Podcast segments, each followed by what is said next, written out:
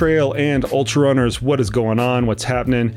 Welcome to another episode of the KoopCast. As always, I'm your humble host, Coach Jason Koop. And on this episode of the podcast, we are going to do something that I have never done before. And I've never done this before very intentionally. We are going to talk about my training and the lead up to the Hardrock 100. And I have to give a little bit of a background before we actually get into our conversation today. One of the reasons, in fact, the primary reason that I've been so hesitant to do this, and I know there's a lot of audience members out there asking, were asking me to do this after Cocodona, but the reason that I'm very hesitant to do this is that I understand that I'm a coach first and not an athlete. And what I do for my training may not be translatable to the audience out there. And the last thing I would want would, would be to, to, for somebody to copy and paste what I have actually done for my training onto them. However, this is a really unique situation because also in this year's edition of the Hardrock 100, one of our fellow coaches and one of our crack coaches, John Fitzgerald, was also in the race. And he and I just happened to undertake two diametrically opposed training philosophies going into the race.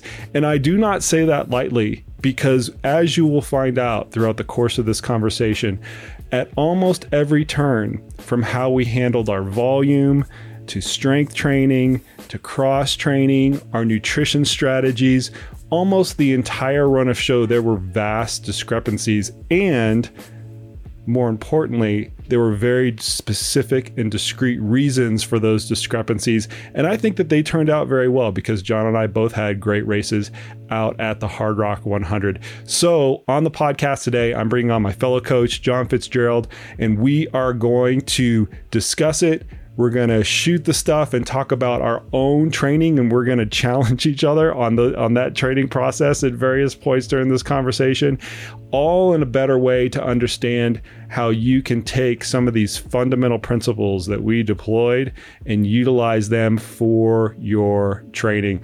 I had a hoot with this. This was really fun. I did not realize how much differently John and I trained for this particular race until we actually got into the weeds of it.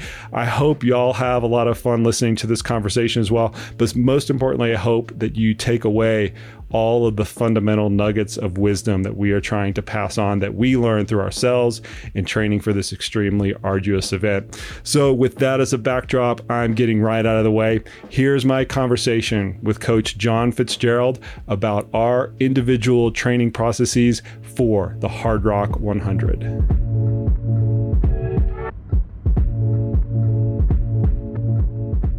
Dude, so it's fresh on your mind, right? You just got back to Montana. pretty fresh, still kind of processing the whole the whole ordeal, but yeah, it's definitely quite the experience. It's a big, it's a big race, right? I mean, it's like the whole course is no joke. I mean, it's yeah, it's a big race. I mean, it's not a not a lot of runners. What's the cap? 160? Yeah, 145. Yeah. 145. Yeah. Yeah, so it, it kind of feels like a small event when you're actually out there, but you know, considering how long it takes people to get in. It took me it took me 10 years. I thought it was 11. It's, it was actually 10, 10 years to get in. So it's kind of a long time. So here, here's the like first piece of irony. So what we're going to talk about is we're going to talk about both of our experiences training for and then running the Hardrock 100, and we're going to try to relate those experiences into takeaways that any athlete can um, can uh, can, can put towards their training and their racing. But kind of the first point of irony is you first put in for this race. It's 2012, and I can do simple math, or 2022. so I can do simple math. So if you put in 10 years ago, it's 2012. That was the last year that I finished the race. So oh, wow. yeah, so there's the first point of irony. I've got two Hardrock posters on my on my wall, framed up on my uh. wall. One from 2010, which is the first year I finished the race, and the second one from 2012, second year I finished the race. Obviously, they're both in the same same direction, but that's when you first started putting in. And I remember when I first got in in 2010, 2010 I'd been on the I'd been applying for four years, and I thought that that was just an astronomical wait to have to wait for four years to get into to to get into a race, and and it was at the time, you know, 2010. You know, it's not kind of the the hype isn't around it as much as it is right now. But for for you to wait 10 years to get in, it's kind of be almost becoming more the norm. Like it's still an astronomical amount of time. It's a whole freaking yeah. decade, right? You're a completely different person, a different man, a different husband, a different, you know, just professional, like all across the board. Yeah.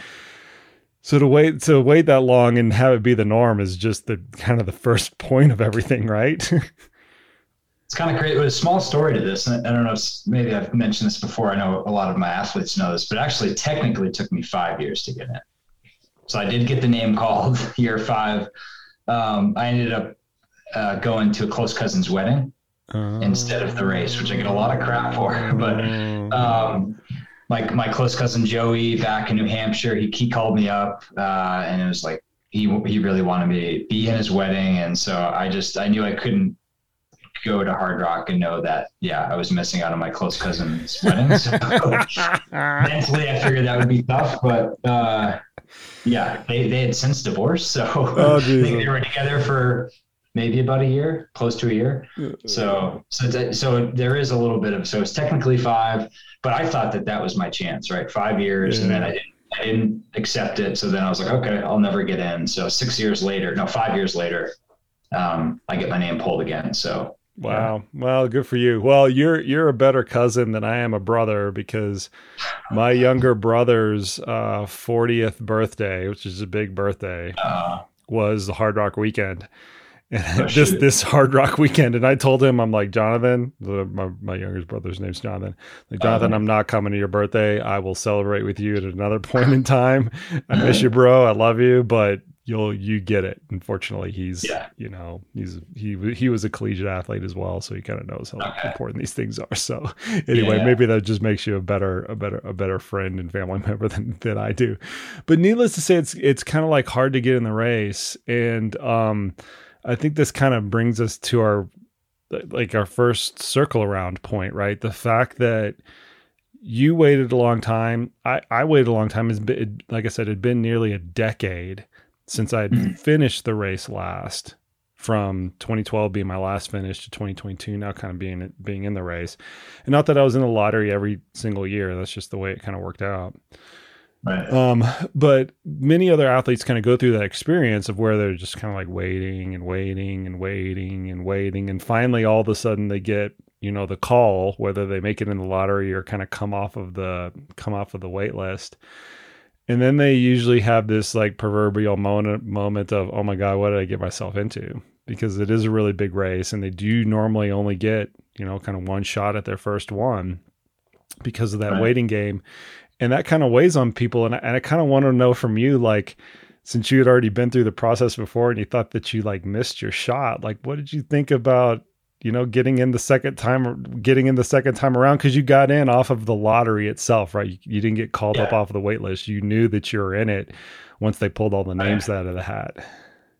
Totally, yeah. It, I I think part of it was just like just the allure and the excitement. I think when you wait that long, it just you know when you do get your name pulled, it you know it's it's exciting, right? It's like, you know, and especially with having that chance, I was like, hmm, shoot, you know, I, I, think the odds are against me of getting in. I had my chance, but I don't know. Let's just see what happens, you know.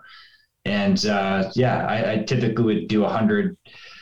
100 mile race each year it happened to be the bear which is how i qualified there and so i was like you know i'll just keep throwing the name in the hat and see what happens so but uh, yeah i just tell athletes whether it's western states or Hardrock or trying to think of any other big lottery uh, races. But you know, if you're really curious and interested in the event, just just keep at it, you know. And I think there's there's you're going to get that that jolt of uh, excitement, and that's going to really help you out. I think on the day quite a bit. Well, and you had even more motivation than you're kind of leading on to because I feel like that and I didn't I didn't quite put this all together until I saw you and your wife Hannah right before the right before the race where the timing is very serendipitous for you, right? Because you've been waiting for so long and your wife is now I'm trying to do the I'm trying to do the math in my head.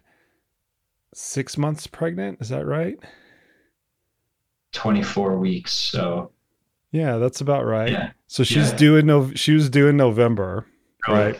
due early November. So this is, I mean, it's not like your last hurrah or whatever, but needless to say, it would be a little bit more complicated if you were to have gotten in the year after and the year after that. But also, it kind of puts you in a really cool position where she can actually be out at the race for you because I know she's a big part of your whole like support, your whole support crew to where she can still participate in a way that's material to you and like be out there and be and be a part of the whole ordeal. Yeah, no, I 100%. I think the timing was was spot on. I think also the energy I got, you know, from that too. And I had a few athletes that have have kids, and they were just like, "Yeah, you're gonna have this like, you know, uh, superhuman strength out there, and uh, you know, knowing that you're gonna be a father and they're gonna be having a, a baby boy in November, and and yeah, hundred percent. That was you know motivating for sure to see to see my wife out there i was out i was out in silverton a couple weeks ahead of the race as well so it was actually i think a little bit even more special to you know see hannah the, the baby growing a little bit and all this you know a couple weeks you'd be amazed but uh yeah so definitely good timing and um yeah just really was excited to just yeah i don't know i just had this this energy in me ahead of the race that was had never felt it before and whether it was the expecting a child in the fall or i just got in a Hardrock i don't know what it was but it was just like it was a really weird feeling i've never felt yeah. Well, it kind of, I don't know, it kind of puts the emphasis on making sure everything goes right, right? Because you have this, you have this race where it's extremely hard to get into from the get go. It's ridiculously arduous when you're in the thick of it, and we're going to talk about that in a little bit, like just how hard all the miles are to uh, uh, to kind of come by, and it's hard for everybody. I mean, even the best of you know athletes out there. I was listening to an interview with uh, Francois, who was you know who who was second in the race, and he was lamenting about you know he was nauseous and throwing up, and you know had all these kind of episodes and things like that. And we tend to put these elite athletes on this pedestal where they you know they, they don't have any issues, but they suffer you know some of the same ailments, and in fact most of the same ailments that everybody else suffers. They're just going a lot faster when they uh, when they do it. But you had you know this added this added kind of like this added kind of fact where like i said the timing was just really was just really serendipitous. And i, I don't know if you kind of like felt that in your prep where you're just like hey i got to make sure that i get all this right or not. So did that go into your like calculus at all or anything? Yeah was, there was almost less pressure. Huh. like i don't know there was any pre- yeah. expectation or pressure even though there might have might have been a little bit but or maybe other people perceive that there might be because i'm you know expected father things like this but i think knowing that you know i'm, uh, I'm going to be a father uh, you know i had my you know i had my brother out from massachusetts and and that's really what got me going i, I typically keep 100 milers pretty simple with just like one or two f- friends, you know, Hannah and maybe a friend at the race. But with Hardrock, I really wanted to kind of create this experience, not just for myself, but other people. Mm-hmm. And that was that was kind of a new approach for me. And so that really kind of fueled me. It was like just seeing my brother come from Boston, just like jumping off the trees and the rocks, just like with excitement. and knowing that they were out there enjoying themselves was what kind of kept me pretty relaxed and just like, yeah, I'm just out here you know just having having fun so yeah so less pressure than than i thought there would be but huh. that's yeah. cool let's talk about training a little bit and then we'll get into the the the race itself. And i want to like i said like i said from the onset i want to use this as a little bit of here's what everybody can learn from our individual training processes which um, I imagine are going to be quite different, just kind of knowing each of our ramp ups into things, although we're very similar, you know, runners at the end of the day with similar levels of experience and, uh, and, and, and talent, so to speak.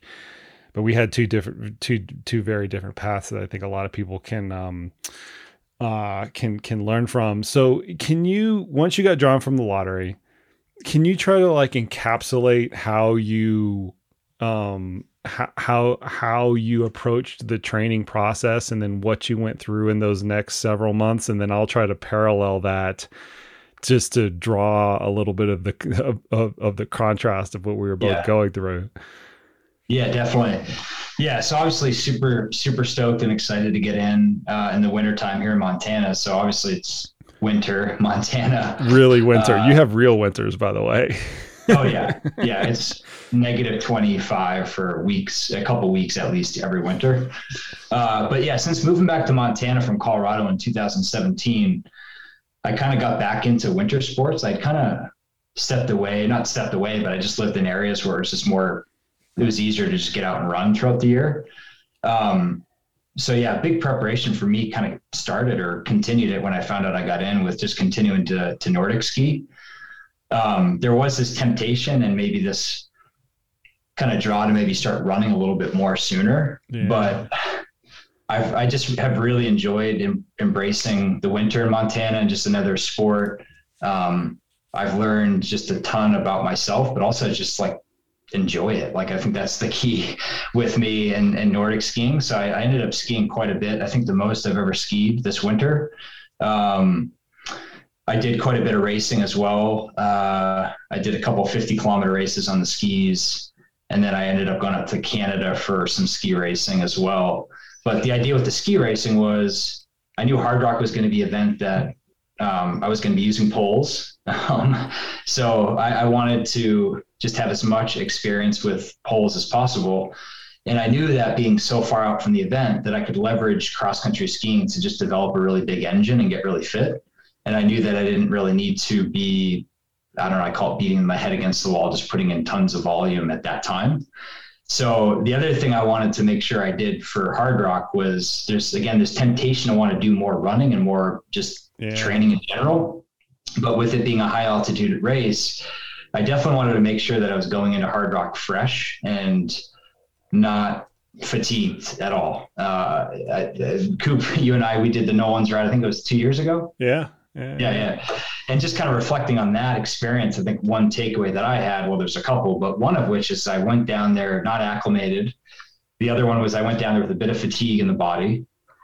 Uh, the third one was just a, a, a, type of an effort that I that I put out. I think in the beginning uh, that was just a little bit too quick for me. So all those combined, I think, led to not feeling super great pretty quick. Uh, so I, I, I, took that experience down on the Nolans route, and I was like, you know what, I need to make sure that I get really fit far out, but I need to make sure that I, I go into Hardrock well rested.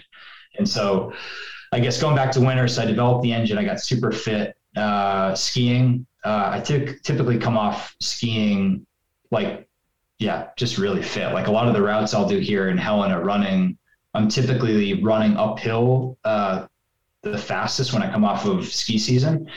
And the way that I, I approach the ski season is that I'm not just skiing. So I ski probably about five to six days a week, but I still maintain a pretty consistent uh, workload of running. So I'm typically running between 20 and 50K a week. So the reason for that is well, I have two very high active dogs that need to get out every day. But the other one is I find that uh, just keeping the connective tissue engaged, keeping the bio, biomechanics there, um, and just a feel for running so that the transition from ski skiing to more running is easier. Um, I've done it the other way where I've actually really reduced my running workload and I've skied, just skied. And I find that there's a longer transition period. So I, I introduced uh, just that foundation base of 20 to 30 miles every week throughout the winter just to keep that that base of running there. So I found that as I started to transition, as the snow melted, as I started to run more, um, I had the well developed engine. Then it was just a matter of keeping my patient hat on and just gradually building my run volume. And uh, at that point, really, I didn't start building my running until like mid March. Mm. So that was the interesting thing because I actually get a lot of comments from uh, folks and the uh, coaches, athletes that I coach, like, I got a lot of comments like, "Hey, when are you going to start running? When are you going to start training for Hardrock?" And it was funny because that brought me back to actually when I got into Western States, and I got a lot of that from coworkers. I got a lot of that from athletes that I coach, and you know, part of me was just like, I am training. Like, you know, this You're is still training, right? It's just not specific. Yeah, so they're just like, oh my god, like he's not running that much, but I'm still putting in quite a bit of workload, and, and and how I feel based off different, you know, routes that I have in town or what have you, I trusted my body, you know, and I trusted that through that approach of, of, of using another modality like skiing, that I was keeping freshness and I was keeping the excitement for running there. So that as I got into running, it was like I call it like a kid, you know, it's just I had this bottled up energy that yeah. I have a harder time tapping into when I'm just running more frequently. So so I was in a good spot with that. So a good base of skiing, transitioned into running, started to kind of get the long run up a little bit. Um, uh, so that was kind of like I had yeah started to build the frequency and then obviously the uh, the long run duration. The tricky part for me in Montana is that the the snowpack kind of held on for quite a while up high. So really, it was harder for me to get up in in, in the mountains in Montana without putting on snowshoes or skis, uh, backcountry skis. I don't do a ton of backcountry skiing. Um, so I kind of utilized my trails here in Helena, which we have a, a great network right from the door but it's a lot of this like 1200 to 1500 foot climb kind of deal. It's nothing that's like, like what, what you have Koop, like 3000 foot sustained, 4000 foot or more sustained climb. So I had to be creative with that. Um, so I, I just made the best of what I had out the door and started to increase my vertical. The other thing that I do that's also a little bit different, I guess, maybe than other runners might take is I, I also utilize the bike in my training quite a bit. Um, my I come from more of a multi-sport background. I raced triathlons in college. I also raced cyclocross and mountain bikes, and so I have this history of uh, I don't know if you want to call it cross training, but biking and and so I find that uh, I can leverage the bike as a tool in my training. It definitely does not replace my running, but I find that I can use it to increase my overall workload within a week. And for me, I like to use the bike to uh, specifically get out and do quite a bit of, of climbing. Uh, I find that, and again, there's, there's not like a lot of research on this, which is interesting, but how I how I feel when I increase the climbing on my bike compared to just going out and doing a flat valley bike ride, I find that that type of fitness transfers to my hiking. So then when I would go hike, I would notice, huh, like I don't feel like I'm losing anything. I feel, if anything, a bit stronger and yeah, I really enjoy this. So I, I kind of kept the bike uh, pretty consistent. Again, it never replaced a run specifically, but I used it to keep my overall volume up. I also used it as a way to keep the density of volume there. So instead of doing back to back long runs, I would intentionally get out for like an eight to 10 hour bike ride with quite a bit of climbing. And then the following day, I would get out for my long run. Where in in past, I've done two back to back long runs, say five to six hours, five to six hours. But I find that the cost of that type of effort running back to back led me to like, I wasn't really feeling up for any type of intensity or volume until like, say, even Tuesday or Wednesday the following week. But when I would do the bike run, the cost was less. So I would, I would feel pretty good come Tuesday or Monday, Tuesday. Um, so I, I, continued to keep that in the mix uh, pretty consistently up until I left to, to go to Colorado to acclimate. So, so yeah, it was this kind of big uh, foundation of skiing in the winter, slowly transitioning to to more frequency and increasing my running volume. Still leveraging the bike as a tool to keep freshness, but also to keep the the fit, the overall just engine and fitness there. As I gradually got closer to the race, I started to get into more, more vertical. Was kind of the the, the gist of my training. Did you do any intensity with any of those modalities at any point in time? Yeah, so with Nordic skiing is probably the the highest intensity that I'll do at all ever. so I, I, did 50 kilometer races. So I look at that from a percentage of my threshold. Uh, I'm working pretty freaking pretty pretty high. Uh, not obviously not 100, percent but it's similar to like bike racing, where on a lot of the climbs, ski skiing, you're going to be at pretty much your lactate threshold, if not over, yeah. and then you recover on the downhill. So uh, the the ski season was pretty much like if you were to relate that to running, that was like a VO2 max or or lactate threshold kind of focus period. Um, I would also do intervals uh, running. So as I transitioned to running. I did do a uh, 30 kilometer race here in Helena. Uh, so that was a Don't Fence Me. And they actually used to be part of the La Sportiva Cup. It's a fun race in the backyard that ended up being another threshold type effort. So that was in May. So I was still doing quite a bit of intensity. December, January, January, February, March. I did the ski races up in Canmore, Canada, which is a ton of intensity 10K, 30K, yeah. 45 kilometer. So I, I, ended up doing a lot of intensity up really through May. And then after the Don't Fence Me In uh, first, second week of May is when I really pivoted to more high end aerobic work, lots of strength, uh, endurance work. I really didn't do a whole lot of intensity after May 9th. What were your maximums? Like your weekly maximum or your single session maximums? Yeah. Yeah. The other, that's the other one I get with the cross training because I, the, the overall running volume is never that high. And I would get, and that's where I would get people like, when are you going to start running? When are you going to start training for Hardrock? Because they might, they would see a, a 50 mile week right? They would see a, a you know a, a, a, 60 mile running week. I'm just talking about mileage. You know, hours might be a little bit different, but I would say in, in general, the average or my range is between 50 and 70 is like my sweet spot for running mileage. What does that equate to for hours though? Yeah, I mean, for hours, that's going to be between eight and say 12 hours. So not a lot, but I might also do eight to 12 hours of biking. So um, I can tolerate a, a, pretty high overall workload. It just doesn't come in the way of just running. So if you look at, and my, my training is open on Strava, but if you follow my training on Strava, I was pretty consistent and frequent with about 18 to 22 hours a week in the like two and a half to three months out from Hardrock. What's the limiting factor though in you not adding more running? Do you just not like to do it, or you just feel like you break down, or what? Yeah, I, I mean, I'm, I'm a little bit of a bigger runner. I'm about 165, 170 pounds. I find when I get my workload over 80 frequently, consistently, week after week, that I just feel run down. So going back to going into Hardrock fresh, mentally fresh, I knew that I'm very much so capable of running more hours but it comes with a cost and i didn't want that cost to take away from that excitement and that energy that i wanted to give forth on the day. So i kept my running it intentionally at a workload that i knew was like super sustainable but i made sure that the bulk of that workload came in the way of very specific type of work. So it came in the way of a single session that might be yeah more hiking more vertical focus using the poles that kind of thing. And then the cross training was more to just develop the engine. And uh, I was confident that with that, say 50 to 70 miles, that range, I'm just saying mileage again to keep it simple, that I was confident that I could keep my connective tissue and I could stay healthy.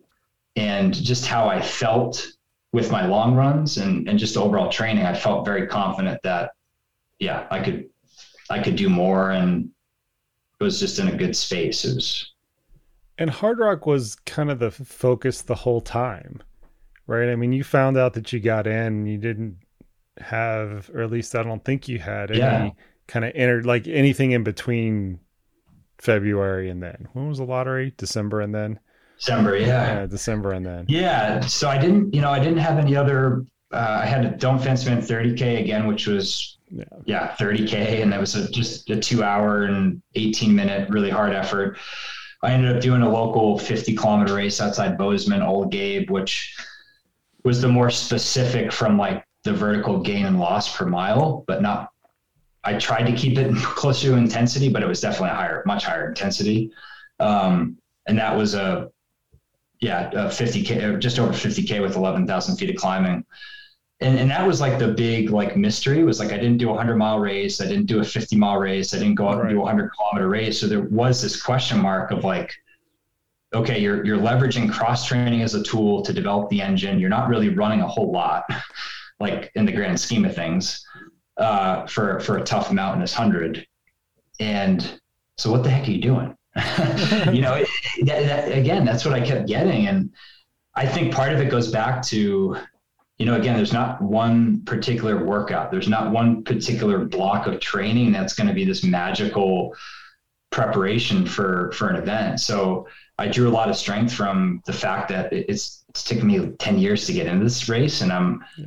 a pretty consistent athlete. I enjoy the heck out of getting out the door and moving and I've been doing it. I've been healthy, knock on wood, for well over a decade. And so I leverage the fact that I have that that good strong foundation of consistent aerobic work over the years and it was just a matter of just being excited and enjoying the training I, I I bring that up with athletes quite a bit. I think it's important when you're training for such a big event like Hardrock that's taken you so long to get into is that it can be easy to put pressure on yourself to get out the door and do types of workouts that are like big and epic and that are going to like really break you down and build you back up. But I wanted to make sure that the process was super fun for me. And again, going back to the number one goal of getting to the start line fresh and excited. I knew if I could get to the start line healthy, fresh, excited, and with people, family, and friends that I care about, it's like it's not going to be a piece of cake. You know, yeah, we'll get into that, but yeah. that's like that's the that's the bread and butter. I, the fitness has been it's it's been a preparation over a decade. Well, know? that's the thing, right? You just yeah. hit the nail on the head right there. Is that a lot of the context around why that training process and specifically what I'm mentioning about that is the amount of cross training that you're leverage leveraging and the lack of races that you were leveraging, right? You didn't have any races in advance of this. A lot of that is a byproduct of just the experience that you have which is yeah. not which is not trivial. I mean, you've been an endurance athlete for a long time. How many years have you done the bear? Like 50? 10. 10. Okay. You've done the bear you've done the bear for exactly how many years that you've been waiting for uh, uh yeah, for Hardrock. So but I guess what I'm trying to say is is like you're no stranger to ultra marathons and you're certainly no stranger to mountain ultra marathons and you're certainly no stranger to training for these events. And all of that all of that experience plays into this theme of I know how much mileage I can handle or how much volume running volume specifically you can handle. I know that I don't need a race and that's all that's wisdom speaking right there, right? I don't need some sort of prerequisite workout or race or whatever in order to prepare prepare for this thing even though it's unique to you. You've never done the race before, right? You could have easily said, "Oh, I've got to go out and get on the first 50 miles of the course or kind of whatever it is."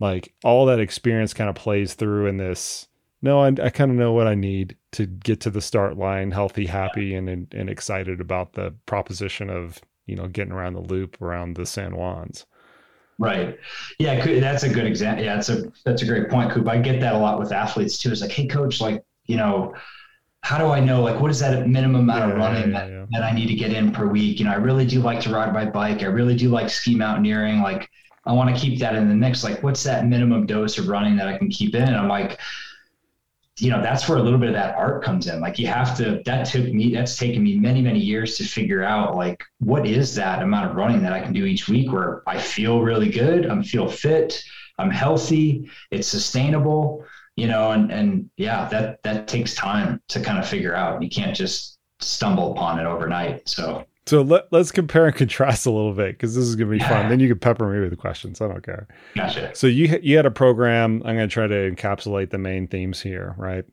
You didn't start running until relatively late May, or you didn't start doing a lot of running until relatively late, which is May. And I'm pointing that time frame out very specifically because I'm going to bring up my training in May. Okay. Um, um, very little running. Very, yeah, very, very little running. It's all public on. I'm not a, you know, social media, but Strava is social media. Yeah, we're not making this shit much, up. Much of it. People can look at it. It's very little running up until May. Yeah, we're making, we're not making this stuff up. Um, no. So that's the first point. Second point, you're leveraging a lot of cycling, 50 50 or 60 40. 60% yeah, running, 40% and skiing, right? I'm just trying to get some yeah, general ball, ballparks around it, but that's a big percentage of, of, of time cross training.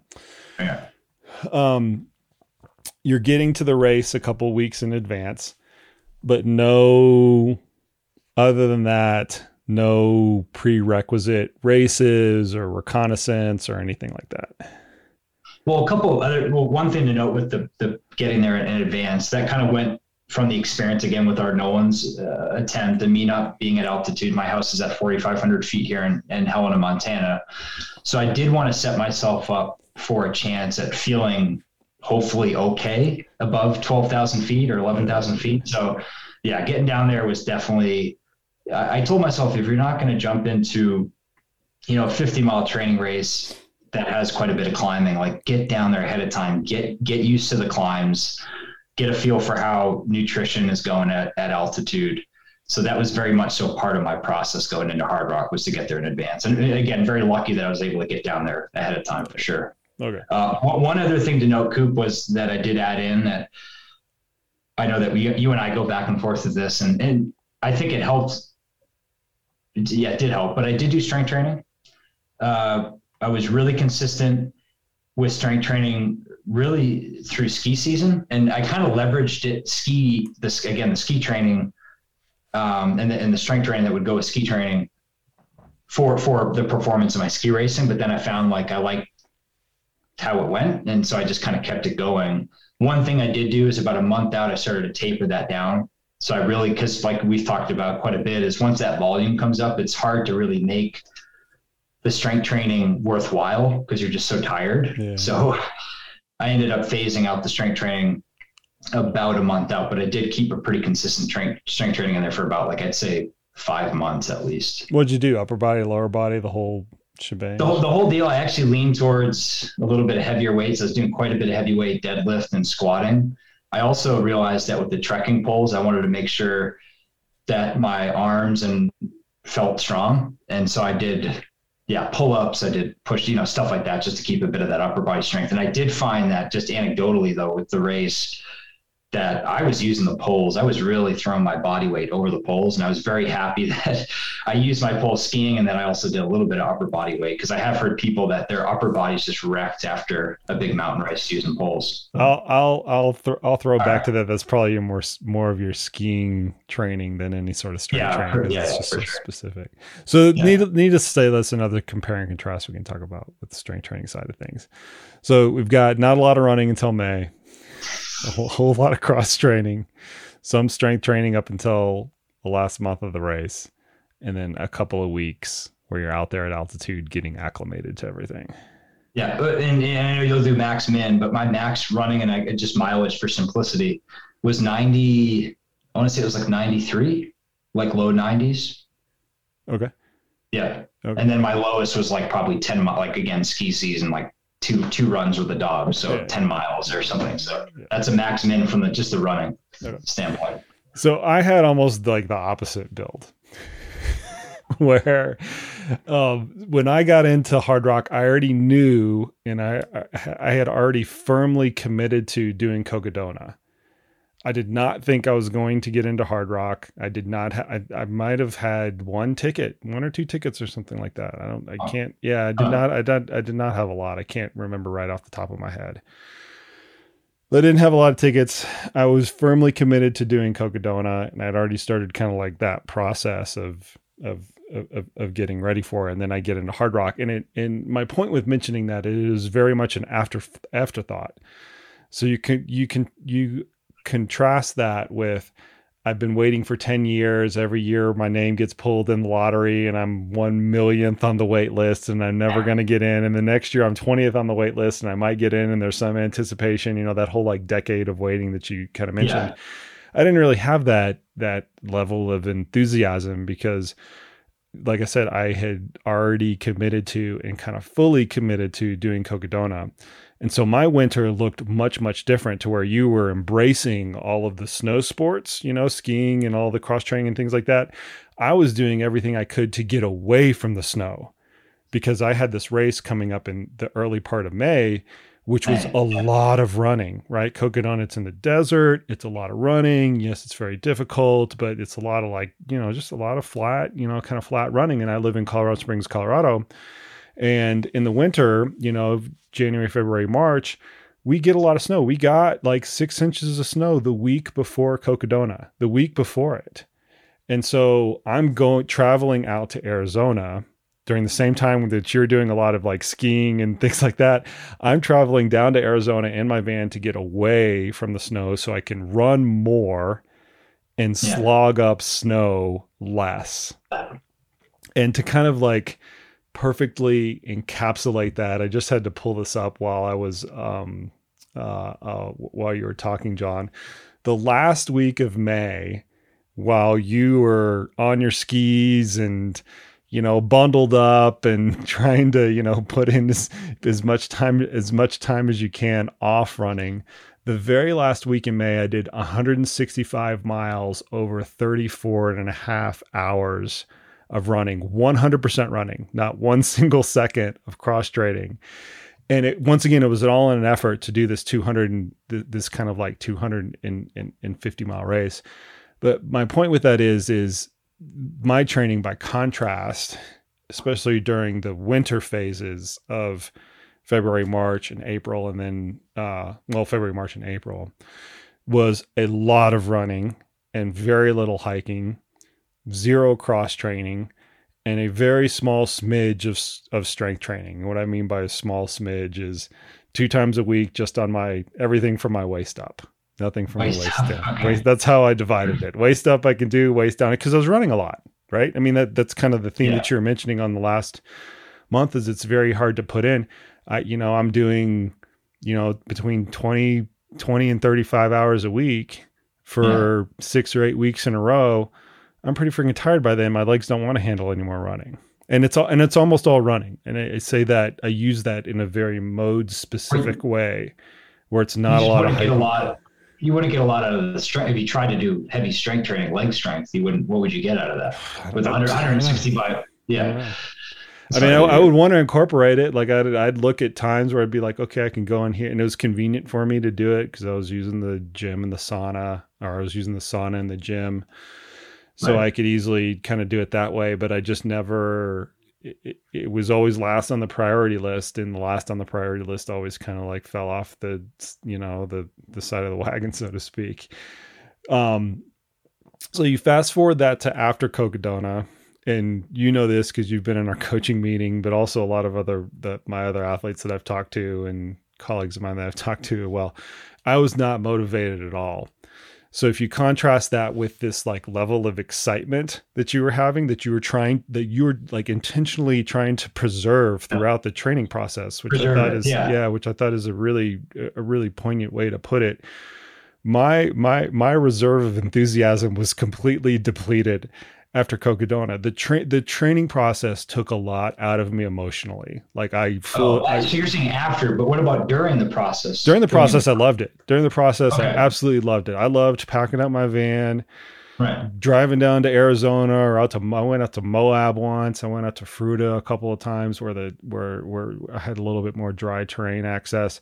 I absolutely loved the process in the middle of it, but after afterwards, after it was all kind of said and done, I was just emotionally exhausted. I didn't. Every time I saw my pack, I'd be like, "Screw you! I don't want to put you on. Like I had you on my back for so long. Yeah. I don't want to fill up my freaking water bottles with Skratch anymore. I don't want the taste of a ProBar Bolt. I don't want to." you know, eat a waffle. I don't want to carry my poles anywhere. I don't want to put my freaking socks on to go run. Like every little element of the yeah. that reminded me of the training and racing process was just uh, a kind of an emotional drain. And so, and so much so that I was actually worried about that. Uh, probably a couple of weeks after Cocodona, I'm like, I'm not very excited hmm. about mm running Hardrock and that's kind of scary as you know right because you're trying to do everything you, that you could to preserve it I was like, I'm not very excited about this, and I'm about to get into a very serious ordeal here, where this race is, you know, going to chew me alive, and I'm not enthusiastic enough to yeah. to, to, to to to persevere. So it, it became one of those things where, um, I wrestled with how much training to do in between those two. So to contextualize it, Cocodona was May, uh, May, yeah, May second second. Okay. And uh, Hardrock was just July 17th or 16th or 15th or something like that. Um, it's not, it hasn't been that long since the freaking race. I'm already forgetting oh, what day it is. the middle of July, we'll put it that way. Bill of Village So that's not that, that long in between, right? And so what I wanted to do is I prioritized, to your point, John, this is a page out of your book. I, I prioritized my enthusiasm over any sort of training that I could do. Um, I, I realized that I'd done obviously a lot of volume, not a lot of specificity, but a right. lot of a lot of training volume, a lot of run volume, and I could lean on that as well as the experience that I had out on the course and the experience that I had out on the mountains. And that was going to be enough and that was going to be fine. But I was not going to be fine if I wasn't, you know, if I wasn't reasonably, I wouldn't say extremely, if I wasn't reasonably enthusiastic about like towing the start line and having and having a great day out there. So the the training process from Cocodona to to Hardrock, which under normal circumstances, to kind of go back to what you experienced, you're trying to do a lot of specificity at that point, right? You're trying to like, you're trying to hike, you're trying to do your yeah. long runs, you're getting out your poles, you're all that other stuff. You're you're doing everything you can to prepare kind of for both the physicality and the psychological qualities of the of the race. I kind of threw the physicality out the window and you know just rolled the dice on if I had enough you know physical stuff to complete the race and i really focused on the on more of the psychological side of things just to make sure that i was enthusiastic about suffering for that long right it kind of reminds me of like athletes that do the grand slam where it's just kind of like yeah you're just so much in this recovery slash yeah you're just trying to get your mind wrapped around getting back out there so soon but I mean, Koop, just the the the build into Cocodona. I mean, you were putting in huge hours. Like that was just like inspiring. But two, just like I mean, again, I, my body would not tolerate that. That has its own physical and mental toll, just the training alone. But then to finish 250 miles, you've done Tor des Géants, yeah, which is a whole other beast. That's almost like a Hardrock on steroids.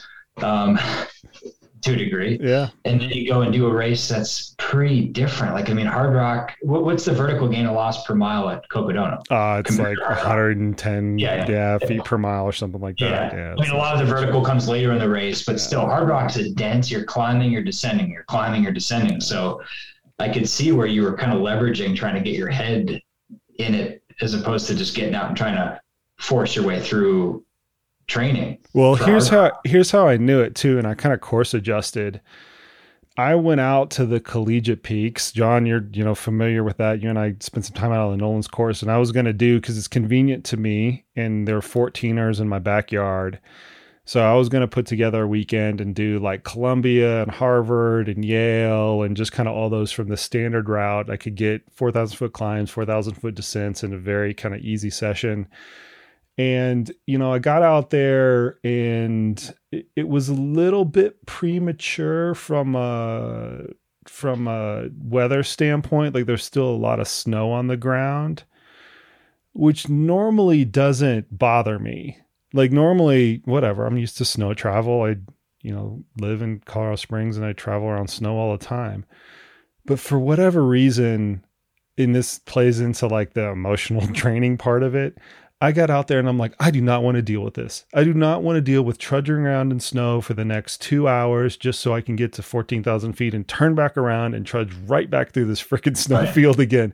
Like, and that taught me, like, instantaneously, that taught me right there. I was like, you know what? I could go and I could, like, try to seek out all the dry climbs you know, and try to be specific for Hardrock and things like that. But if this one little stupid trivial thing is irritating me when it would hmm. not normally irritate me that's a sign that I really need to like I really just need to back off. And so that's exactly what I did. You know, I didn't do a whole I did some training, I'm not gonna lie. I mean I put you know, I'm smart. I did I did some amount of training, but I certainly did not force it just because I what I found is is if the little things are irritating you, if you try to make it that much more serious, that's when it becomes really counter counterproductive.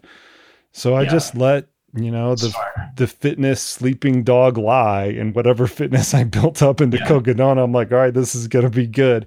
So I, it kind of the way that I've encapsulated it with a few different people is I had a lot of fitness but zero specificity. So this huge base of training, not only through Cocodona but all the other years, you know, that you talked about, you know, very right. eloquently. I had this huge base of training, but not like hardly any of it. Very, very, very little of a percentage of it was very specific to Hardrock because, as you know, for Hardrock, it's all hiking on the uphills and hopefully all running all running on the downhills and very slow hiking at that on the uphills. It's not just normal hiking because the altitude yeah. is very, very, very slow. It, yeah. I, I didn't have that type of specificity you know available to me i had a lot of flat running specificity and i, I just it kind of wrapped my head around being okay with that Yeah, I think that was a smart move to listen to your body. When, you know, if you were to force through, imagine if you just said screw it and just grinded through like dense specific training when you really yeah. didn't want to be out there. That wouldn't be fun. And then you probably would have showed up even more tired and miserable yeah, and hating life miserable. and things like that. The yeah. a, the ace in the hole that I had though is that I had two consecutive years of DNFing out there, and I, I really wanted to course correct that wrong, and it retrospect okay. retrospectively for this year at least that ended up being a blessing in disguise because I was not as concerned about running XYZ hour 30 hours or 34 hours or whatever. I was more concerned about just getting to like like what you were saying, getting to the start line one piece, enthusiastic about the proposition and just letting everything else kind of like take care of itself.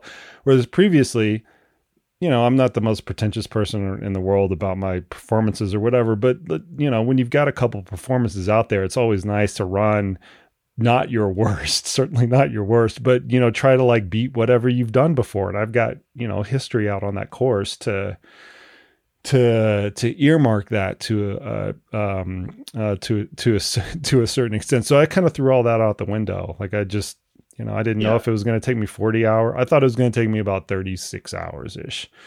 But I really didn't know. And I was okay yeah. with whatever finish that I could actually muster up because I wanted to first and foremost kind of correct the the DNFs from the years previous. Um, right. Uh, that was most most most apparent on my mind. And do you think that helped you kind of going in with a little bit lower expectations from just this? Like I say, simple. It's not always simple to just do the loop and kiss the rock, but to make that your your goal of just like well, I think or? it I think it helped, but I I took a page out of something that you and the rest of our coaches will will will recognize very readily is I did not downgrade the goal to quote just unquote finish. Right. I, I recognize that that is just as important and as significant of a goal as finishing in a very specific time or setting a PR or whatever like I do mean it when I say that the finish was just as important as any, you know, spectacular, you know, yeah. graded performance that I've that you know that that I've had in my uh in, in my running career and I wanted to be very deliberate about that. So I didn't get lazy out on the course. I didn't get lazy in the couple weeks beforehand with, you know, my sleep or my diet or kind of anything like that. Like I just I wanted to make sure that I treated the the finish or the goal of finishing yeah. with just as much respect as I had with any other thing that I've kind of put on front of me, even though I've done it before, even though I'm experienced on the course, even all this other other kind of stuff, because I knew that we're and we're going to get into the we'll probably get into this now. I knew that the course is so hard that the instant you let your guard down is the instant that the failure points start to come into the equation. Oh, um, yeah. And it's unrelenting, and there are innumerable places where you can let your guard down and, ha- and and kind of have those and have those things happen. I knew that because I'd been out on the course and I'd I'd done that before, and so it was not going to resolve into those same into into that same mistakes of thinking, oh, just because I'm a reasonably good athlete and just because I've been out here, I can finish kind of whenever I could. I, I was not taking right. that for granted at all. Right. Oh, 100%. And like we've talked about, the course is pretty relentless and, you know, its nature of just up and down the whole way. The altitude, I'd say that the number, number one theme that I heard from runners post race is, is, uh, well, handies came out. A lot of mm. runners had a hard go up and over handies to Burrows, which Burrows is at mile 68, leaving at the new aid station Animas Forks at about 58 and you get up over 14,000 feet. A lot of people, it's at, at you know, dark.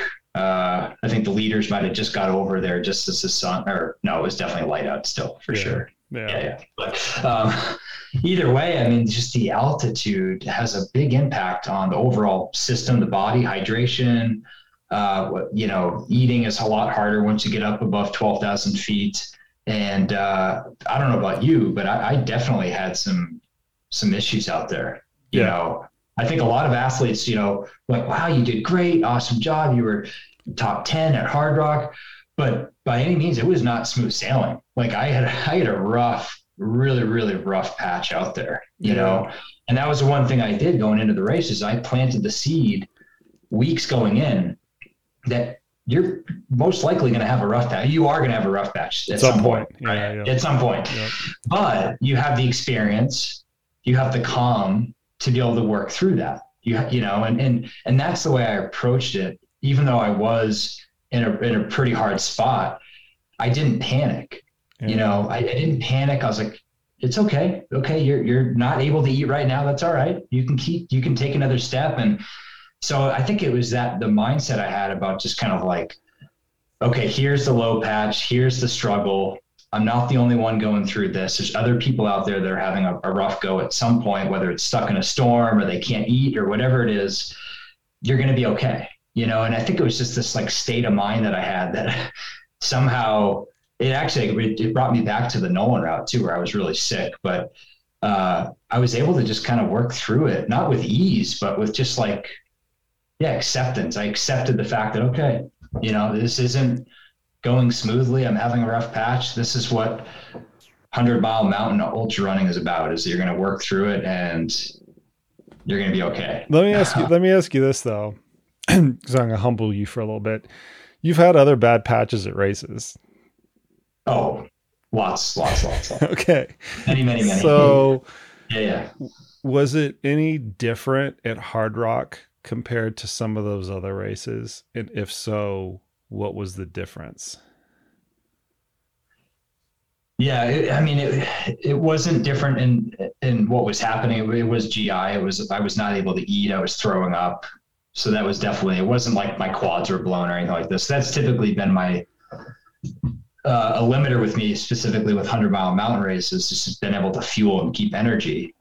Um, but it was just that yeah it was again it was the mindset that i had and the way that i the self-talk that i had through that that low patch was quite different than what i've had before. Did you intentionally cultivate that though because of those previous experiences? Or were you just kind of like looking at the course going i, just, I just know this is going to happen so i might as well start preparing for it yeah. It was it, i think it was a combination of both. Yeah. it was a combination of experiences at altitude experiences at other 100 mile races the bear, which I've had quite, quite a quite a bit experience at, and some uh, episodes where I'm not able to eat, and also have gotten quite sleepy. Um, but yeah, it was just a matter. Maybe it was again the whole this whole theme of the experience and drawing from experience that I have in, in running and racing and working with athletes and things like this that I was able to just keep uh, keep calm and not not really panic. And I think that helped me step outside of any narrative that I find in previous races that would start to kick in. It's like, oh my God, you're falling behind, or this is your race is oh whatever. That none of that negativity came up. Yeah. So I almost looked at like by me not being able to move forward quickly or me not being able to eat, yeah, there was like positivity in it. It was really strange. like, this is exactly what I expected it to be. Yeah, I'm like, this is okay. I'm like, I'm throwing up right now. That that's totally perfect. fine. Perfect. Yeah. This is exactly it, what I expected to be. yeah. so again, it could, it, you know, other folks could have taken it quite a different way, and that could have been a lot more time out in the course working through it. For me, I was able to kind of like somehow work through it, and then I was throwing down breakfast burritos and like it, it was a strange time. It, it, it, I say time. It was probably probably lasted about. It was probably about six hours. Yeah. this wasn't just like an hour deal. It was a six hour kind of. I always move. Patch.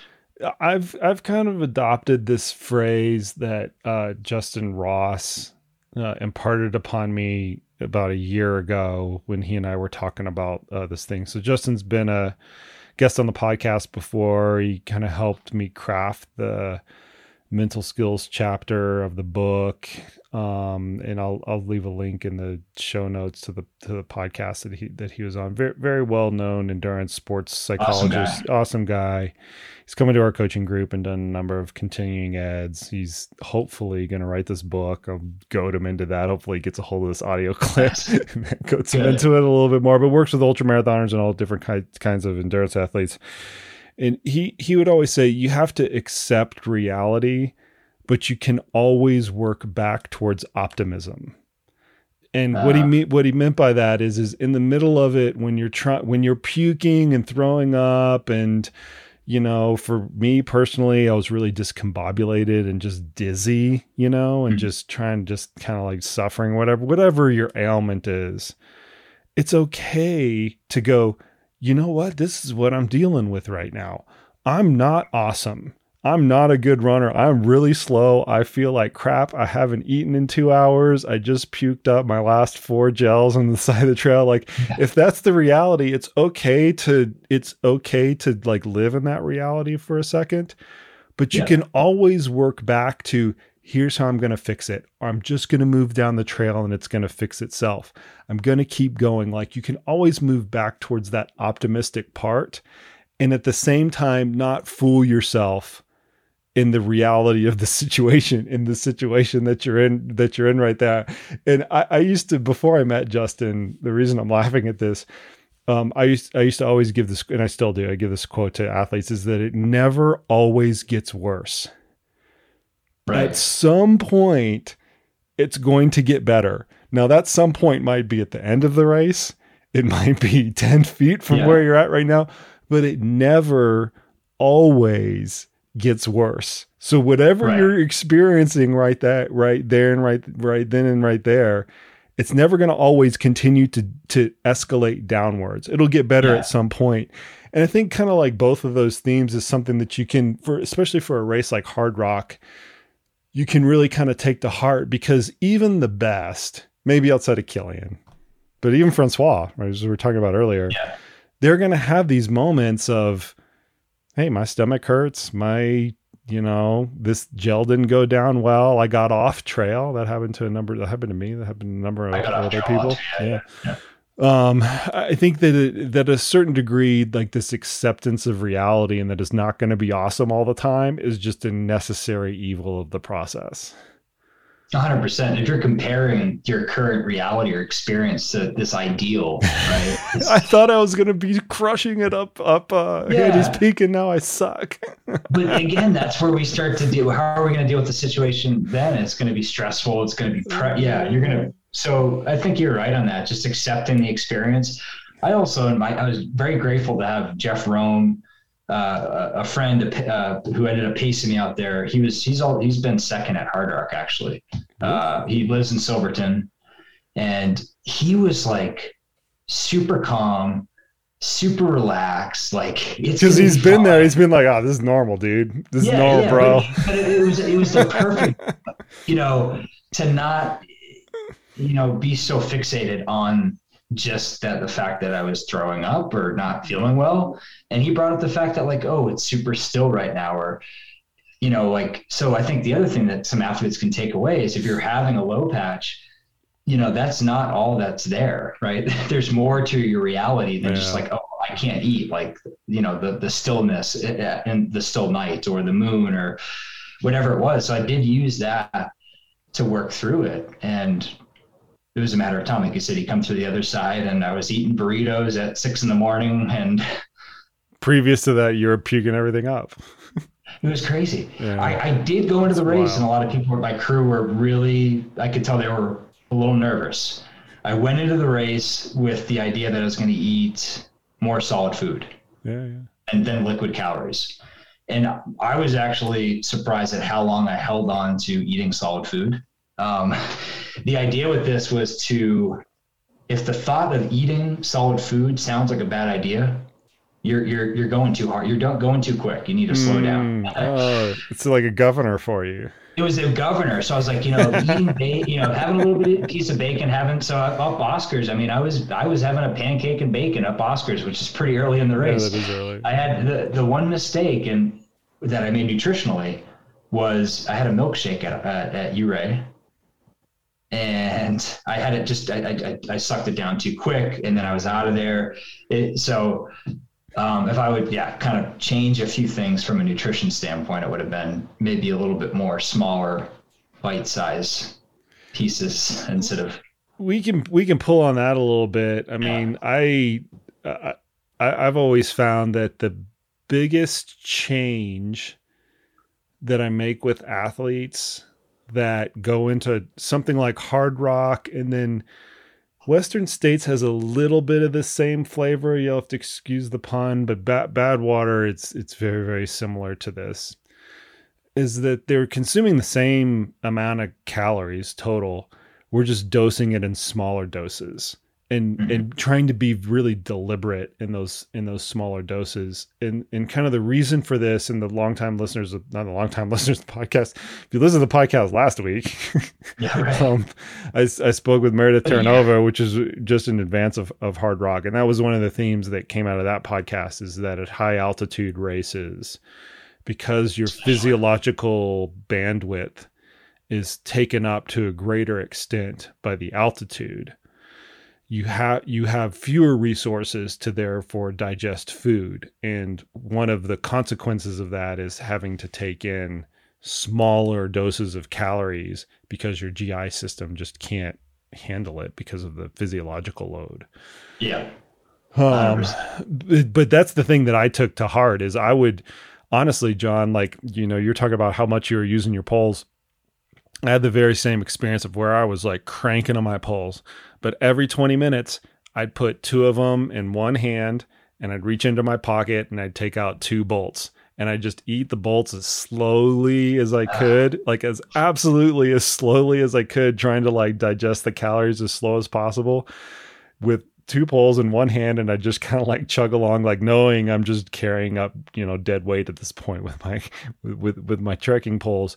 But I was okay with that trade-off because I wanted to take the calories in at a slower rate and in slower bits, essentially, or smaller bits. Yeah. That I was okay with not using my with using my poles that much, which I did leverage the heck out of the entirety of the entirety uh, of the race. yeah, you have to use your poles at Hardrock. Yeah, that's um, a big one. Yeah, that's you did that from the start, or you did that from the start, from the very from start. The yeah, I mean, I would say that uh, I took some pizza in at mm. uh, Animas Forks and I took some other like bits and pieces of real food uh, at uh, Telluride and uh, oh. uh, and Ouray, but the first kind of like real, not meal so to speak. I actually I actually hiked up Handies with pizza, so I ate a slice okay. at Animas Forks, which is formerly Grouse, and then I ate another slice very slowly up American Grouse Pass and then I descended, and then I tried to eat it. I ate pretty much the entirety of the next one up Handies Peak in a couple of different fits, fits and starts, but that that's neither here nor there. Um, uh. let, us get into this, man. So we've we mentioned the course is hard, I'll, I'll, and I'll start on the, this one, and I want to give you, and then you can kind of give me your opinion on it. It's hard because of everything and and here's what I mean by that. I know that sounds like stupid and cliche and whatnot, but it's hard because you're at an average elevation of eleven thousand feet. It's hard because the climbing is very slow at times.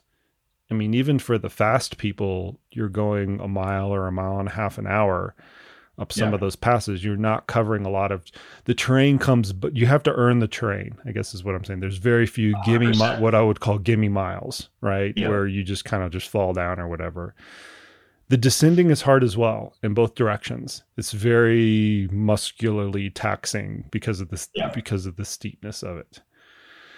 Um, it's also hard because there are weather considerations I got drenched, completely drenched at one point, total hail. The people, me and the people around me, we hunkered down underneath a tree to like relieve ourselves from getting relieve ourselves from getting pelted and and, and welted by the, by the hail that was coming down. But in addition to that, you can also contrast that with coming down into Ouray and Telluride can be quite hot. You know, it's in the 80s, which yes. is which is hot in the summer.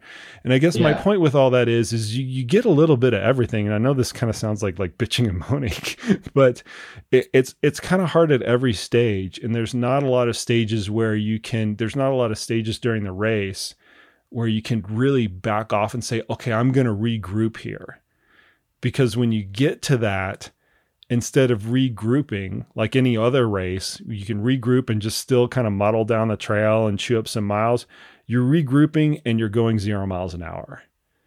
I th- Yeah. that I think that's one of the material differences is that 100%. everything everything is hard, everything is slow, and when you need to group, regroup, you can't. It's very difficult to do it at any speed at all, and you end up just sitting on a rock, which I did a lot of times. Just sat on a rock and regrouped.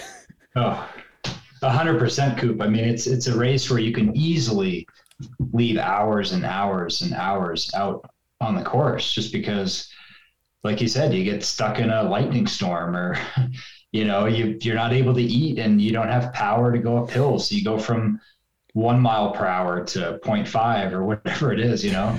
Um, I think that's why if you look at the history of the race, I mean, sure, we've seen the times get faster, but not significantly. I mean, they've gotten faster. It's pretty Yeah. pretty fast to see what they're doing, but still, there's such yeah, 21 hours on there. It's just like what the. Uh, they're taking advantage of every little section there to, Yeah. to run the, the little dips. But yeah, it really is a race that you have to just prepare yourself the best you can for all the little elements that you're going to be up against. Um, Do you want to guess Yeah. what my run, walk, and idle distribution was? run idle. So so how so I know how how much. So I have a 34 hour finish. We'll just round the time. Right, I'm giving myself the benefit of rounding down. No wait, a 33 hour- 33 hour time. Um, what my run time was, what my what my walk time was, and what my idle time was. How many It- hours? It's reason it's reasonably accurate. Yeah, you want to take a guess at it? I would say you ran 13 hours, That's pretty close. Yeah, 11 hours. Really? Yeah, 11 hours. 11 hours of running. No Yeah. way. Yeah. And that's pretty, you're, you're, you're finding that's pretty accurate. Yeah, yeah, That's it's, what- it's yeah. close enough. I mean, it's not nine, and it's not it's not fifteen hours, but yeah, eleven hours of running. Okay. So what do you think? The, what do you think I'm the walk curious how time many- is? How many logs and rocks you sat on? Yeah, well, I'll get so we'll get into that. So I have almost f- three hours of idle time. Some Three? of some of that is because you're just going so slow; it's counting as idle, right? You're still kind of like moving Uh, along the trail. But I mean, I had, you know, I spent a good chunk of time in Burrows Park underneath a blanket trying to like get my head to stop spinning. Uh, I don't know how much time time that was specifically. I'm sure some aid station volunteer can attest to how long You I you can pull the splits. yeah, I'm sure. I'm sure I did do that before this, but um, um, you know, I mean, it just goes to the point. Like you can look at that intellectually and say, ah, you could easily go three hours faster if you just don't stop. Well, that's not entirely possible, right? Just because it's so hard, and you're going to have to stop it. You're going to have to stop at some point.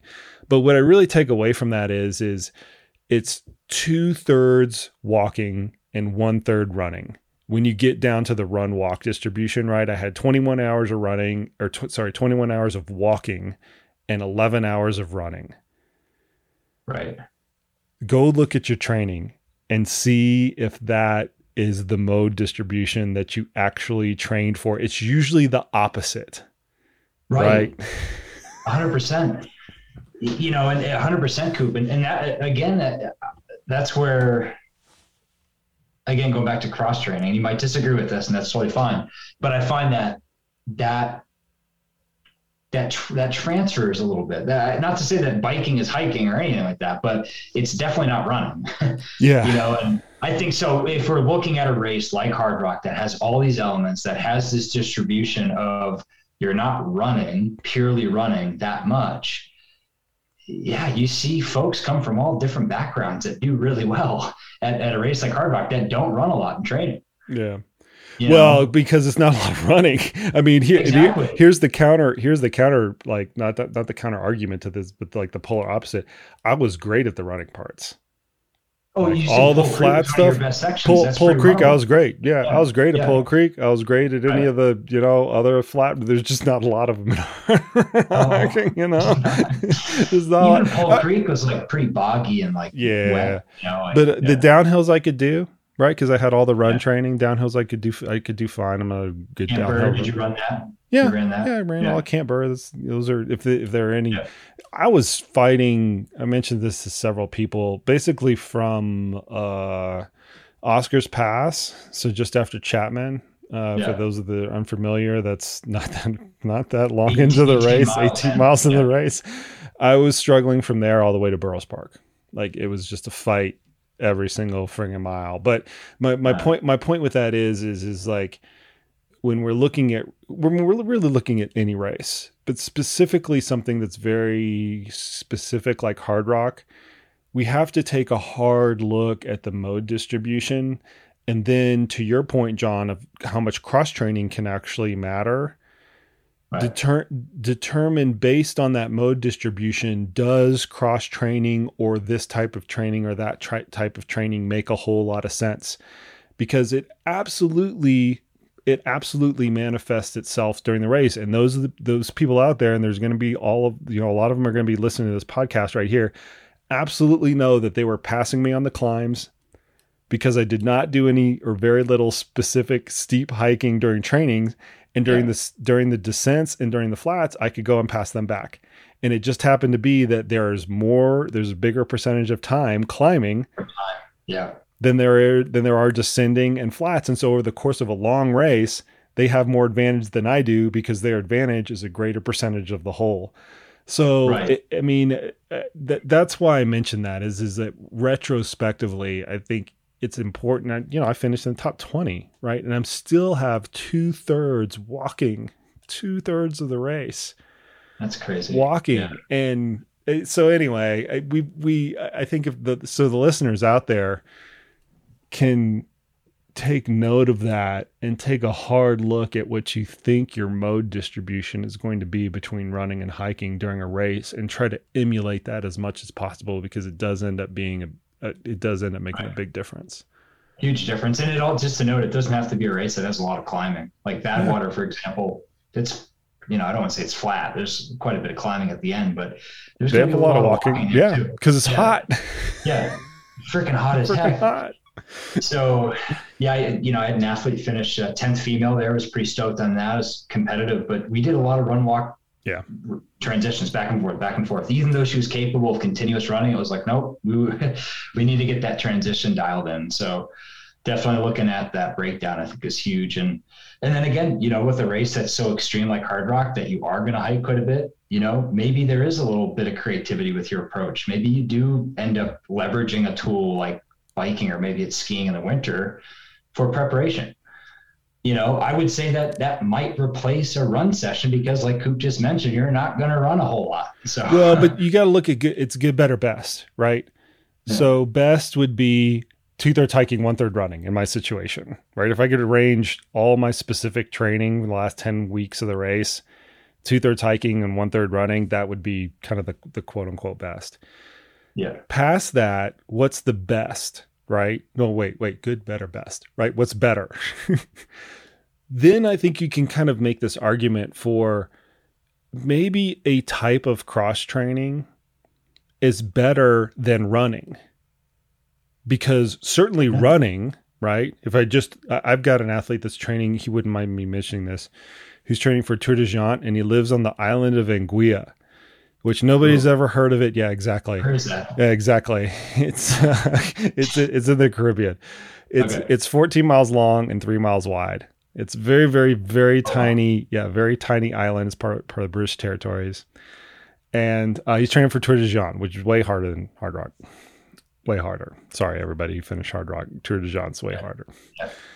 Um, and he has to do a lot of creative training. We've got him on the step mill. We've got him doing, you know, hikes around the island and kind of just whatever, whatever he can do. But I guess my point with, with that is, is the better part of the equation, you can look at what other activities might be more specific to that hiking mode.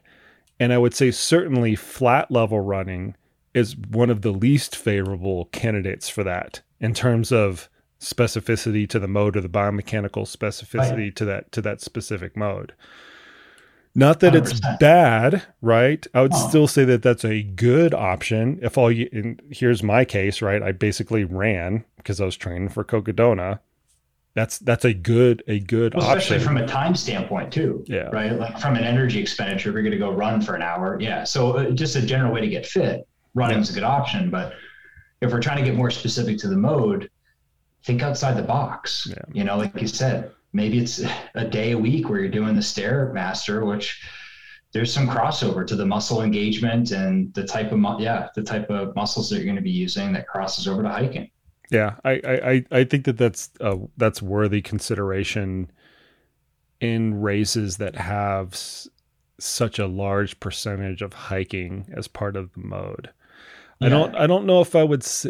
I mean, this is get we're getting outside of the box of Hardrock at this point, which is inevitable. Yeah. I don't know if I would say that for like for your example of Badwater, right? Like I would rather just have somebody do a run walk on flat level terrain than trying to yeah. induce some sort of like kind of like cross training because of the biomechanical specificity. But for something where hiking is a very specific part of the mode, and if you've got other modalities that can better emulate hiking as opposed to flat level running, I mean that's a logical substitute at that point in my in my estimation. Yeah. Well, and the other one why I went to the bike as well, because again, I wasn't able to access high country. Mm, yeah. So I was only my climbs if I were to, yeah. were to actually hike or run yeah. were 20 minutes. But on the bike, I could grind away for an hour uphill. You know, so the muscles that I was engaging for an hour compared to 20 minutes. Yeah. It, it, just made sense. Um, another athlete that I actually follow quite a bit, you might know him, Troy Howard. Yeah he's, he's run Hardrock quite a bit and he's done quite well there. And, and, I remember listening to a few interviews of him, and he comes from a similar background where he actually uses the bike quite a bit in his training. Um, he, he says he goes out, and he rides up Mount Evans, he does, you know, well over 10,000 feet of vertical on his bike. And again, it's all anecdotal. There's no research that we can point at that says, hey, biking is going to transfer. I'd love to see that research. And hopefully that comes about because I'm seeing a lot more athletes in the ultra running world that are leveraging these tools. So it'd be interesting to see what is that crossover, what is that transfer of fitness from that other mode with these extreme races. That it, the breakdown is definitely leaning more towards hiking. Um, and when we look at the top three, or Dakota, I think Dakota skis. I don't know, but uh, Francois obviously spends a lot of time on skis. But uh, no, it's it's it's an interesting subject, and I wish it's not easy to do research on, but I'm sure we could get some subjects. Yeah, to, but you uh, could take the opposite approach and say those athletes don't do very well in a running race like Western States, right? 100%. So it's got to be. Yeah. So you have once again, I think the key with this, with evaluating this, is looking at how what the mode distribution is, how important that is in the actual race in terms of what percentage are you spending doing this mode or that mode. Right. And then looking at the kind of the training arsenal that you have and figuring out if there are activities outside of running whether we want to call them you shouldn't be calling them cross training at that point right? Yeah, whether there are activities outside of running that are just more biomechanically specific to the mode in question that's the way that I right. would evaluate the problem yeah. is is it not okay, is cycling good or bad? Right. I would say is cycling appropriate given the mode that the athlete is actually going to race in. And I mean you can look at the mechanics of that. I mean, that's not although you're right, John, the research hasn't been done to say if we have a cyclist training 10 hours a week and a runner training 10 hours a week in cycling and a runner training 10 hours a week in running, how are they going to perform in XYZ, you know, condition or whatever? But you can look at the biomechanics, right? I mean, there have been a lot of biomechanical studies at different grades. That's very well established research. And trust me, as somebody who's looked at a lot of the biomechanics of cycling, there is a lot of biomechanics out there where you can look at that and say, okay, your hip angle's this, your knee angle's that, your foot angle is this. Is that equivalent to uphill grade kind of X, Y, or Z? And the general theme of that is is it's not too far off. I mean, it's not exactly, but it's it's certainly I would say it's certainly more about mechanically specific than flat level running once you get above about a 10 or 12% grade. Yeah, and, and, and everyone we're talking about uphill, not downhill. That presents yeah. its own yeah, yeah, unique situation, but uh, but that's an interesting point. Time spent hiking was really high, and you didn't do a lot of hiking. The only thing that I I sucked at it too, man. I knew it. The only the only thing that you maybe could have done, and again we're kind of in hindsight here, but looking through the trees, is you could have maybe split your training. So maybe done a little bit less specific Cocodona training and incorporated, you know, say 50 50. So, oh, shoot, I got Hardrock, I've got Cocodona.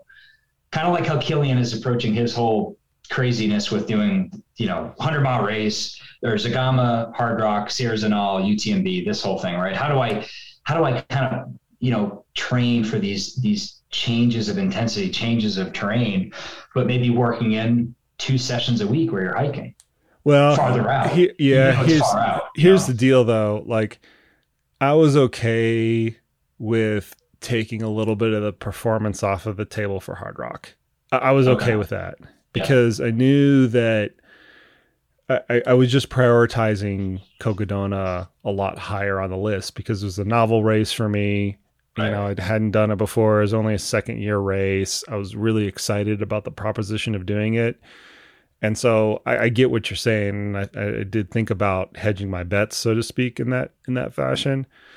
But I was okay with the ding that I was going to take. Right. I mean, and, that's a conversation that I had. I just had that conversation with an athlete. The the one that I had right before I got on the phone with with you, John, to record this. Yeah. We had that exact same conversation. You've got these four races lined up.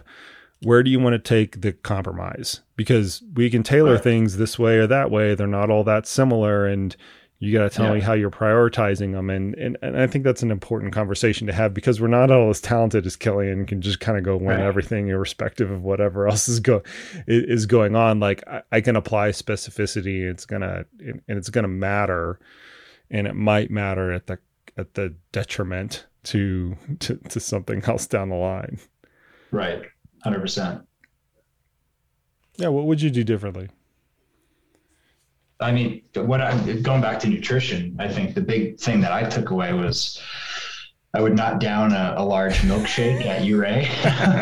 um, no, I, I really would still take in solid food. I would just do the nibble nibble, uh, smaller. Actually, Kelly uh, from Rad Boulder, she was actually giving out little quiches at the start. Oh, I saw that. I, saw I, did, that. I did have a little quiche, but that concept of mini yeah, little pieces small. of food. Yeah I would take that into heart instead of just like having like slices of pizza and just big things of food.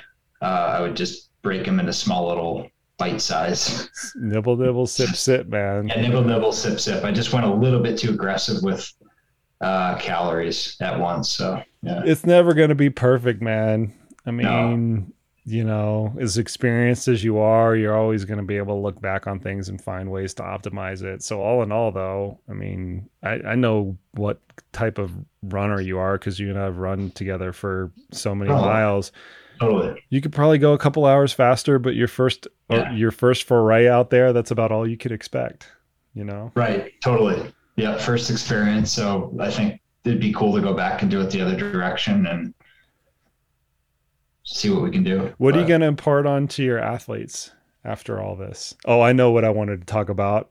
Um, one of the things sorry i'm completely no like losing thought and like coming i just mentioned yesterday i had like a hard time intellectually like just working yesterday maybe it's trickling yeah. in trickling into the, to today one of the things that i that kind of i went that went underappreciated since we've been talking about cocodona and Tor des Géants um, with my race uh, specifically is because I had those experiences, which are far longer and more arduous, and you're kind of just putting yourself out there for a longer period of time than Hardrock.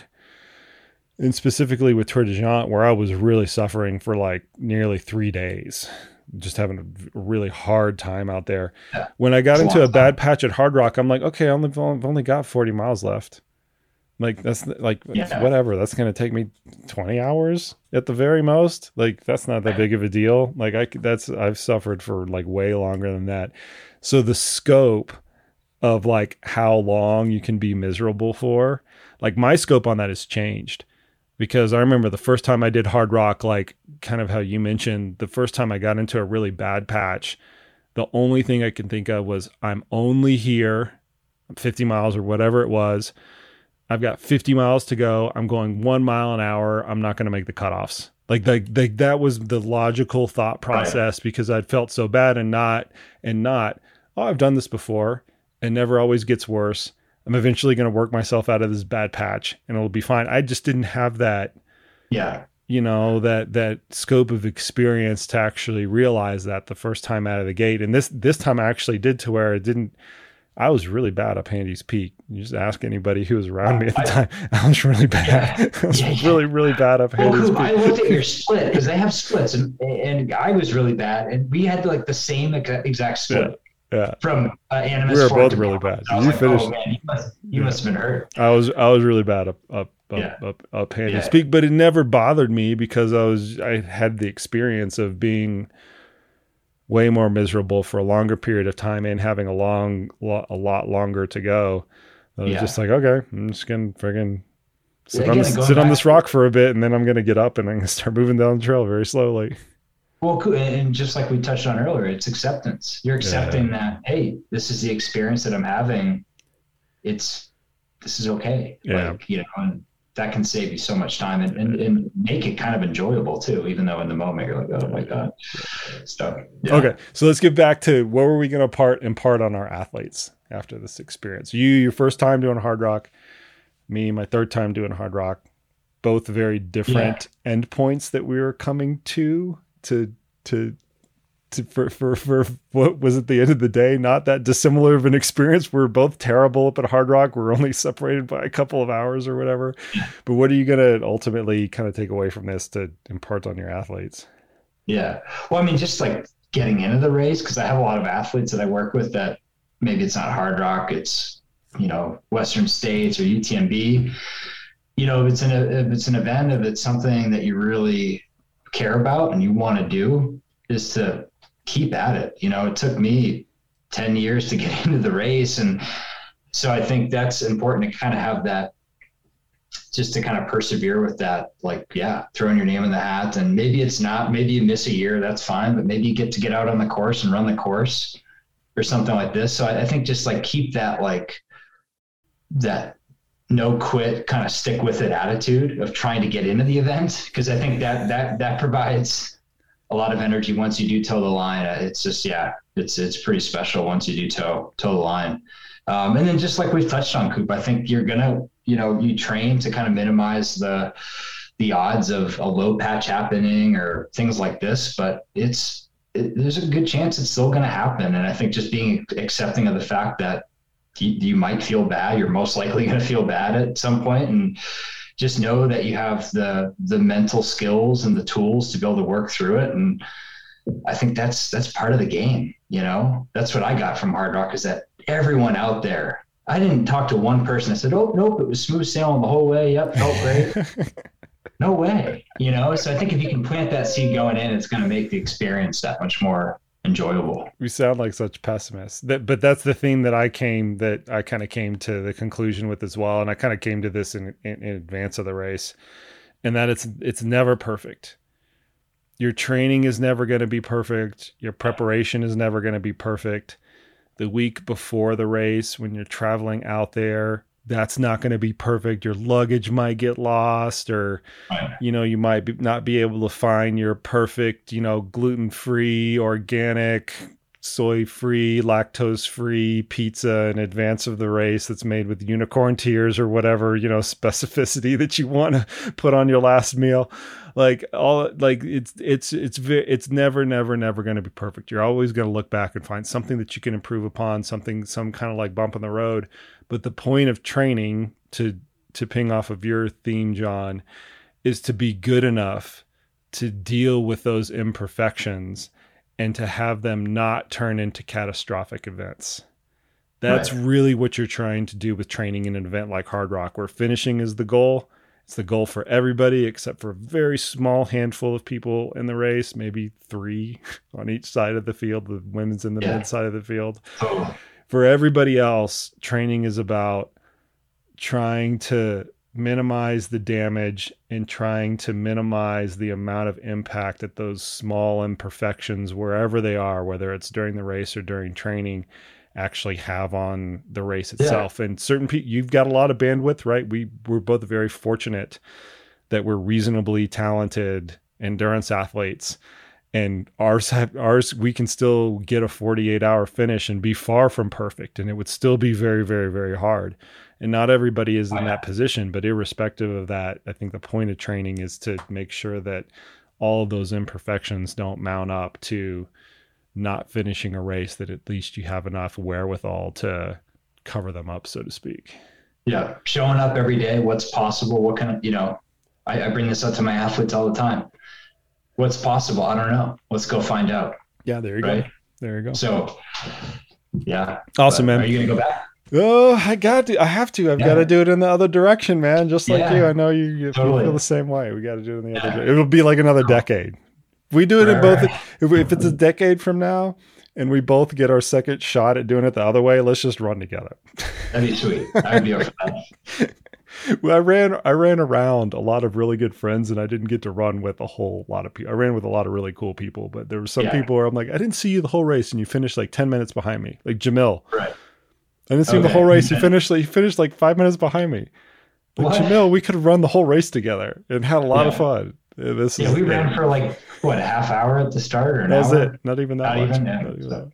Cool. Anyway, well, congratulations, John. First one is always a big one, man. You crushed it out there.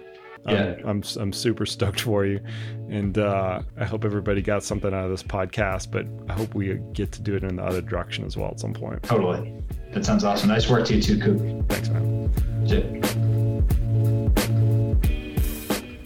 All right, folks, there you have it there you go. Much thanks to John for coming on the podcast today. And I don't think anybody realized this, but John was literally one hour removed from returning to his home in Montana from the drive back from Hardrock. So for him to get up and do this podcast with that short of a turnaround, kudos to you. I think both of us were a little bit uh, intellectually hamstrung with all of the sleep deprivation and the physicality that we went through over the course of the weekend. Congratulations, John, on your finish, on your first Hardrock finish. It was a great one, and I'm sure you had an excellent time out there. Also, thank you to all the fans that were out at the Hardrock 100 this weekend. I cannot tell you how many times I was running around the course on every single section and somebody would say that they're a listener, that they're a fan of the podcast, that they're a fan of the book. And I never, ever, ever thought I would have an experience like that where I would run around a course for over 30 hours and hear these constant words of encouragement that were emanating from you all, the listeners, that all take in this podcast each and every week. So thank you, thank you, thank you. I'm very humbled that this has had an impact on your lives and on your ultra running careers and your training. I, I'm just kind of beside myself when I get all this feedback. That is it for today, folks. If you like this podcast, please feel free. Share it with your friends, share it with your family, share it with your training partners. As always, this podcast is brought to you without sponsors, and that is so people like John and I can talk about our training in a completely unadulterated fashion. We're not going to be sponsored by pizza companies, by pancake companies, or bacon companies, or anything like that. We're going to call it as we see it. That was my promise to you since the inception of this podcast, and that reigns true today. Appreciate the heck out of each and every one of the listeners. And as always, we will see you out on the trails.